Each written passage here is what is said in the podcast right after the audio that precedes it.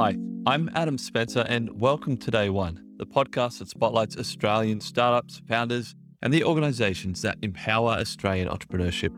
We go back to the beginning to tell the story of Australia's most inspiring founders and how they built their companies. You're listening to a special interview series as part of a documentary W2D1 is producing about the history of the Australian startup ecosystem. This episode was conducted by guest host Will Cho. Hi, everyone, and welcome back to the Australian Startup Series interviews. Our guest today is Marcus Kahlbetzer. Welcome to the show, Marcus. Thanks, Will. So, to start us off, could you introduce yourself and tell us what you're currently working on? My name is Marcus Kahlbetzer. I've been involved in, I guess, the startup ecosystem for, for well over a decade now, and, and currently the CEO and founder of Bridgelane, which is the same place I've been for the last 13 years.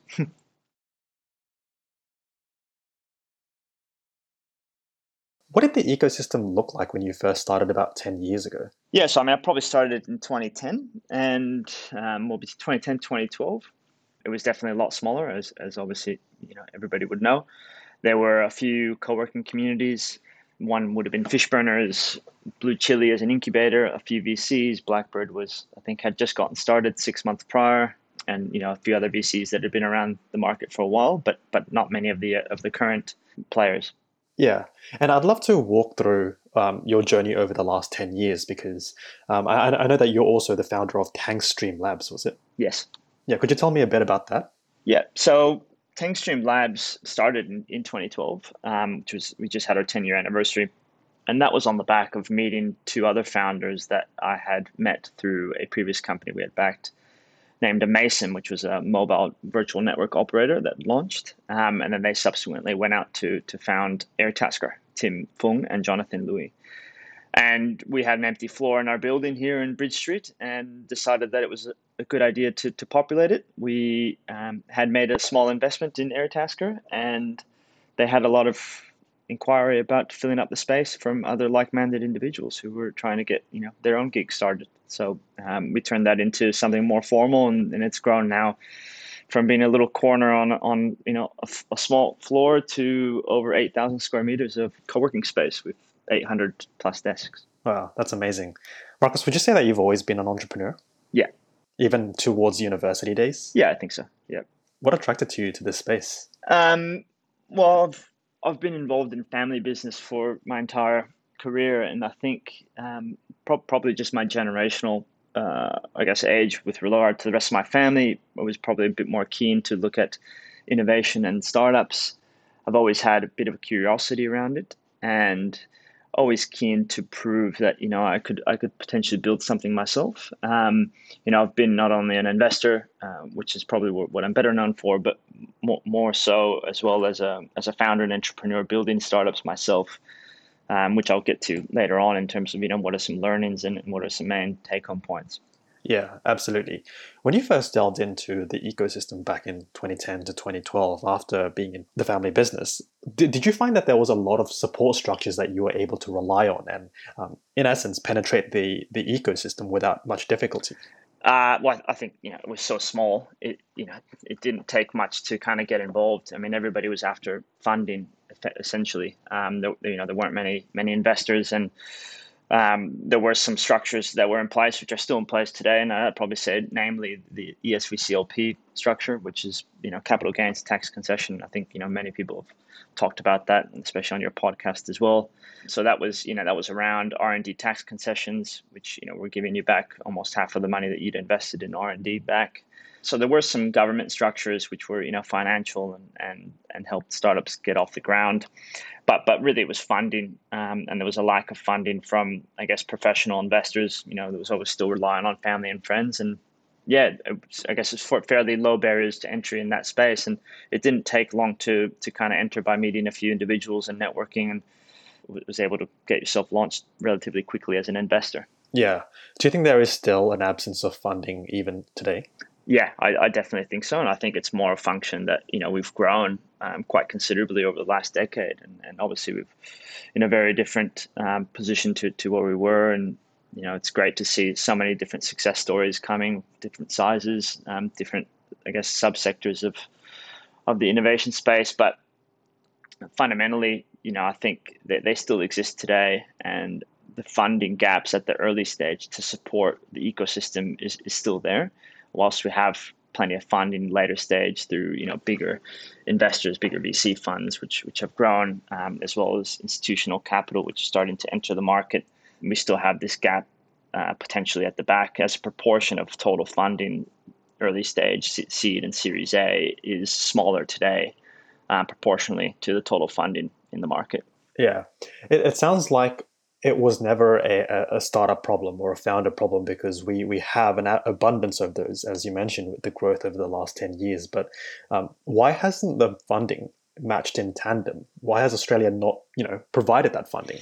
Um, I mean, I think the funding has, you know, undeniable that it's grown ex- extremely quickly, and I think you know there's lots of examples. But I, I just fundamentally think as as investors continue to make gains and, and um, that they are trying to invest across the full spectrum from, from seed and, and even you know pre-seed all the way to you know late stage rounds and growth rounds. But fundamentally i think the quantum of money is still going to those later stages more from the support from again institutional and professional pension funds or, or you know future funds so forth are are investing in those later stages even from you know I guess international VCs as well they're not participating early on and I think you know we need more more support at that earlier stage so that you know we can continue to prop it up and, and continue to have more and more um, positive success stories coming through the market. Yeah, I hear you. It's it's later stage startups that are essentially taking the lion's share of the funding available. Yeah, as a proportion. Yeah, absolute terms, both both sectors have grown, you know, quite a bit. Hmm. Has it been what you expected it to be the growth over the last ten years? No, probably not. I mean, I was just looking at a you know our pitch deck for Tankstream Ventures Fund One, which was launched in 2014, and you know, we had in there that, you know, some of the success stories were, you know, Seek and um, Big Commerce and Xero had, had IPO'd and a few others. And, and Atlassian was about to do an IPO in NASDAQ and it was, you know, had a, a 1 billion plus valuation to it. So, you know, that was, that was 2014. If we look back to say pre-COVID and even the last two years through COVID, you know, I would have never thought that those companies themselves would have evolved, but have obviously a huge quantum of other players that weren't even really being named six to eight years ago that are now you know bigger than those and you know some of the biggest you know startups in the world in terms of in terms of being you know unicorns and, and Canva you know being probably one of the largest unlisted startups in the world well unlisted tech companies in the world. Yeah that's absolutely amazing. I mean the growth that we've experienced i think it's it's yeah, pretty funny yeah, less than 10 years ago, right? It's six, eight years ago. Yeah, it feels like an eternity ago, but at the same time, yeah. feels like so recent. that's right. That's right. Shifting gears a little bit, what would you say that we do really well compared to other geographies?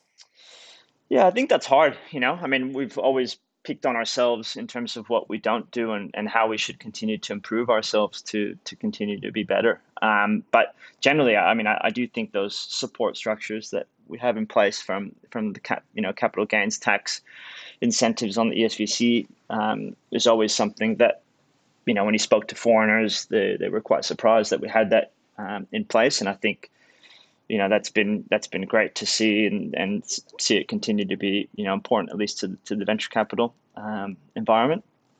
There's a lot more things that can be done, but I also think that just the drive, the Australian drive to to want to succeed. And I think early on we you know we talked about ten years ago we used to say that you know there was a real I guess animosity towards failure and and you know, people didn't come forward with it and so much so forth. But I think you know we've been able to evolve as an ecosystem and as as founders to be able to you know adapt, take those things uh, in our stride, and and continue to evolve. I guess as a as a society and as a culture. So now we're you know we're not so shy about about giving it a go. Hmm. The role of government uh, seems to be a theme that regularly pops up with other founders that we've interviewed. It seems like, from what I'm hearing, that you're you're really, I guess, happy with the ESVCLP structures. Is there anything else that you believe the government should be doing from a policy perspective, or do you think that their support is sufficient?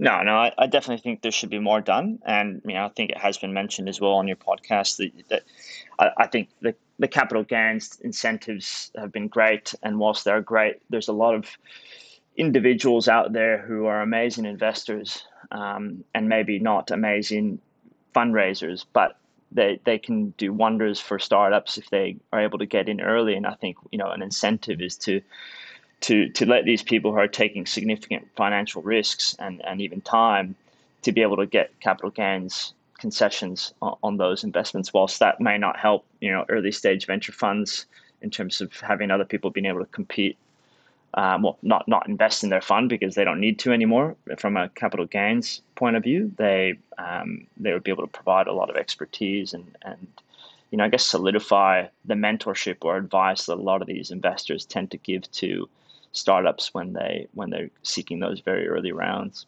So basically, more support from the individual investors.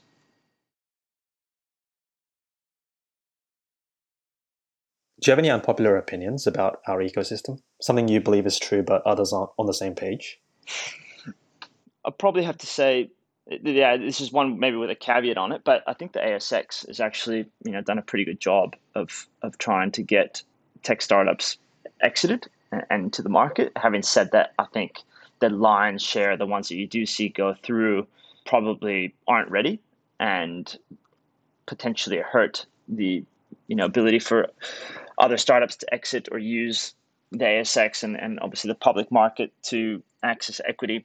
You know, I think some of them just aren't ready and tend to burn through a lot of, um, you know, mum and dad's money and and um, you know make poor investment choices when the reality is, you know, the ASX could be could be a bit more of a guardian on that. So just just from the exit point of view, I think a lot of people tend to tend to think that you need to go to the US and pretty much find either investors to continue to back you over there, which you know it's no longer the case. You can find plenty of investment here, whether you know you, in case you know you want to stay private and so forth. But but if there is kind of the, the opportunity to to make an exit as a founder or or as investors or access a different market, I think the ASX has done a relatively good job. Yeah. Could you tell me more about what you meant by the ASX uh, acting more of a, a guardian? Oh, I, th- well, I, th- I think they need to have a bit more regulation in terms of you know what what's able to be listed or what should be listed. Um, they do have a lot of obviously thresholds that that companies need to cross from you know being a widely widely held register to minimum requirements from financial point of view. But I think some of the businesses just yeah that those are things that you can get around, and I think some of the businesses might be flawed or or just not ripe enough to to to take it to that point you know, last thing you want to do is is really list as a small cap or you know micro cap, and once you get to that stage, it's pretty hard. It's pretty hard to come back. So I think you know we could be set, setting the companies up, or, or not not accepting them and telling them to stay private longer, to be able to achieve a positive outcome when they do get there. Yeah, absolutely. I'm not sure if this is the right take on this because one of, for context, one of the challenges that I hear um, other entrepreneurs mention on this podcast is when our founders decide to exit overseas and sell to overseas companies. That means the talent pool, the resources, and so on just go overseas. Um, do you think exiting via the ASX could be a potential solution to that? Um, yeah, I think so. I mean, I'm not so sure that when they do exit overseas that the talent pool necessarily leaves. There's plenty of examples where the talent pool has partially stayed here. If, if not, you know, maybe they, they they've grown whilst they've sought extra funding or exited and, and that extra funding has allowed them to grow their teams and maybe they've grown their teams internationally but i think you know the you know i guess the support that's provided today in australia from you know our education sector in terms of uh, the quality of it as well as people wanting to stay here is probably changed and i think it's in a much better position um, but yeah, definitely. I mean, I think if if companies can fund themselves here through the ASX or through larger funds or international funds, you know, looking towards Australia or pension funds here supporting us, then you know, I think absolutely, you know, that'll keep everybody here for longer and and continue to evolve that ecosystem. And those people that stay here and hold senior jobs in companies that are growing and becoming bigger, then they come back and it turns into, I guess, the the full circle. Yeah, absolutely. I, I, like what you mentioned about how our talent pool doesn't necessarily go overseas just because we do have quite a good magnet in it, in keeping people here, whether it be lifestyle or education. That's right. That's right. I mean, it's pretty pretty hard to find somebody that says they don't like living in you know Sydney or Melbourne or Brisbane or wherever they are. yeah. So, Marcus, uh, as you know, what we're trying to do in this podcast is to document as historically as possible the history of our ecosystem, just so that we can look to the future and we're aiming to reach all corners from founders, investors, policymakers, and academics. Is there anything that we haven't discussed today that is always top of mind for you that you want to bring to their attention? Well, I'm not sure what what's been talked about not before, but I think you know again this extra support from from all kind of facets of the ecosystem. So that's you know government, education providers, so universities, and the private sector being VCs and larger startups. And I think that all needs to be tied together a bit better. And I think maybe universities are the one that's missing in that link to the degree when you compare it with, with the US and maybe what Stanford has has meant to Silicon Valley and, and other universities in Australia in in the US to their I guess sub sub ecosystems. That's probably the the main thing. From advice, I guess from my point of view is I think we've gotten to the point where we have a lot of founders who are becoming investors, founders who have succeeded, founders who have failed, investors who have succeeded, investors who have failed, and I think you know that's extremely important for for us to continue to evolve. And I think you know, whilst failing is is you know not something you congratulate people for, it's good to have. And I think we're now at that point where we have a lot more diversity, you know, within our ecosystem, and it's really, I guess, healthy. It's healthy and you know, provides so many more experiences. I mean, we all know we learn much more through experiences than through you know education, um, and, you know I think that's critical. No, I'm not sure if I've answered that one correctly, but I think that's that's pretty much it. no, I like it. Um, my, my my question when when you described having universities being tied together, I suppose what you're referring to there is is collaboration between universities and startups, right? Absolutely. Yeah. Yeah. Why do universities not collaborate as much with startups compared to, as you mentioned, with the United States, with Stanford University? It's, a good question. You know, I think part of it's, you know, the, it's, you know, they don't move fast, right? We don't have as many universities, you know, they're definitely, they're definitely large and, and they're large institutions. And, you know, just as we were talking now, I mean, I guess this whole you know, we keep talking about when did the ecosystem start and so forth. I mean, I think it's the next wave of the ecosystem that we've been talking about just now. I mean, more in terms of Web point two, rather than you know, you know, there's always been innovation, but I think this Web two or say to 2014 to now, um, 2012, 2014 to now, the universities just haven't been able to move that fast and and to be able to you know take stock of you know where they could be helping more and so forth. And you know they're still quite fragmented. You know, um, different faculties don't necessarily talk to each other, and it's up to the university to pull all that together and and then you know come back to the market somehow to to help. But I think there are there are changes that are taking place, and I think there's some you know larger larger venture investors that are trying to you know close that gap as well through programs that they're trying to facilitate and you know I think that's just a matter of time rather than an error or, or anything on behalf of, of anybody. Yeah, absolutely. Uh, lastly, Marcus, if a brand new founder or entrepreneur came to you, given all your wins, your uh, mistakes, and your experience, what would you tell them to increase their chances of success? Yeah, I mean, I think it's it's what I mentioned earlier. I mean, I've I've been a founder, I've started startups myself, um, and been an investor as well, and I've you know had failures on both and more failures as a founder. And i think um, just being able to to live through those experiences and and realize that that they're all learnings is important.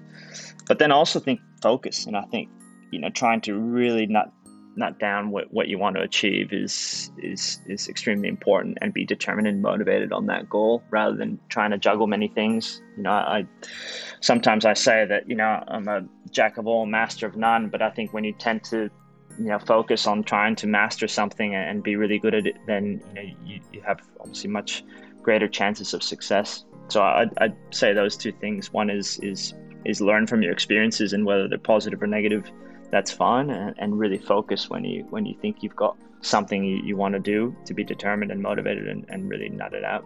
Yeah, I love that. Marcus, it's been so good to have you on the show today. Thank you so much for your time. Thanks a lot, Will. Where could the audience go if they wanted to learn more and connect with you? They could go on Twitter, M. Kahlbetzer is my handle there, LinkedIn, and Bridgelane um, has a website, bridgelane.com.au. Plenty of information on there. And what's next for you and your journey? So right now we're doing a new fund. So it's I guess our Bridgelane Ventures Fund Three, which is a combination of Bridgelane and Tankstream Ventures, which was our subsidiary. So Um, we're bringing that um, all under one name to make it a bit easier to, to understand, and, and that's that's where we're going to be headed for the rest of the year.